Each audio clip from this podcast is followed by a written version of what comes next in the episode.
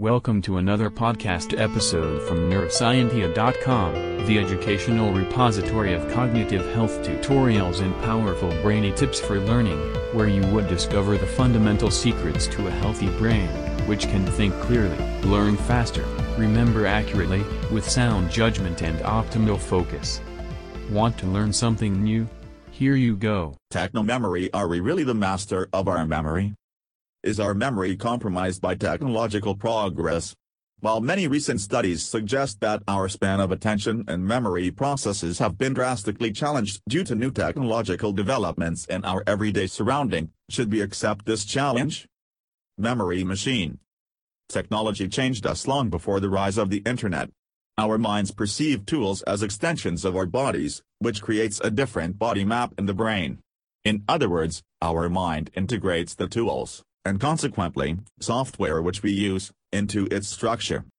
This leads to the question of what kind of tools, or precisely, software are we currently facing that so jeopardize our memory and attention? Memory. First of all, the processes used to acquire, store, retain, and later retrieve information are what we call memory. The simultaneous firing of neurons creates a link between them which through repetition creates long-term memories encoded in our brains. Hypertext Hypertext and hyperlinks, the fundamental structuring of the Internet, actualize this simultaneous cognitive process. What's so different about the Internet's hypertextual way of acquiring information is the simultaneity and nonlinearity. Everything is at your disposal, all the information are accessible at the same time. We are, therefore, no longer required to follow the pre-given structure to get to the point. Rather, we create our own path of acquiring and linking information. Critical thinking. Brain scans showed that web browsing stimulates larger parts of the brain and enables more complex cognitive processes than reading a book. The choices we encounter on the internet require us to make decisions in order to gain further information, which, in turn, engages important cognitive circuits in the brain. But what happens as well is the possibility of recreating the written narrative, disregarding its linear structure that brings us to sovereign conclusions. Rather we are free to create our own story and system of beliefs, based on our meandering reading method. Without a pre-given structure, we need to organize the information and create a structure ourselves through a process called memory clustering. However, many users are only passively browsing which leads to problems in memorizing. As we are still adapting to this technological advancement, those pessimistic headlines can be looked at as reminders that we should be careful and mindful of how we should take control and actively participate in the rewiring of our brain structure. There are other critiques pointing out the dangers of Internet software being used as an external memory, and also those most avowed, of the Internet being addictive. Mastering memory, what can be done about it?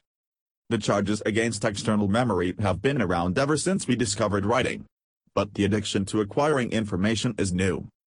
Consider yourself a writer and not a reader when browsing. You are the master of that story and you are responsible for what happens next. If you're constantly searching for new stimuli, you're behaving as if someone else is still in charge of your interests and amusement. As we said, it's the relationship between neurons that accounts for long-term memory. The pieces of information that are not connected in any meaningful way are empty stimuli which leave us unsatisfied in the end. Brain chemistry, other solutions. Apart from retaking control over the brain's hardware by conscientiously navigating the external software, there are several other things you can consider if you wish to enhance overall brain function. Cholesterol versus carbs. Several studies have argued that carbs are responsible for the development of diseases such as dementia, ADHD, chronic headaches, and Alzheimer's. You can look this up under diabesity. Altering your diet, and replacing it for the one rich in fats and good cholesterol can significantly change your brain's performance and decrease its aging process. Supplements Supplements prove to be a successful way of fighting diabesity. The first step you should take before buying any supplements is learning about nootropics. You may want to look at a good example of nootropics. Physical activity. Exercise proves to be vital to cognitive function since it increases the size of the hippocampus, the part of the brain which is, among other things, in charge of verbal memory and learning. However, this proves to be true only of the exercise such as cardio and aerobics. This podcast episode has come to a close. But before you go, don't forget to visit www.neuroscientia.com and subscribe to get tons of free resources to expand your mind and ignite your creativity. Bye.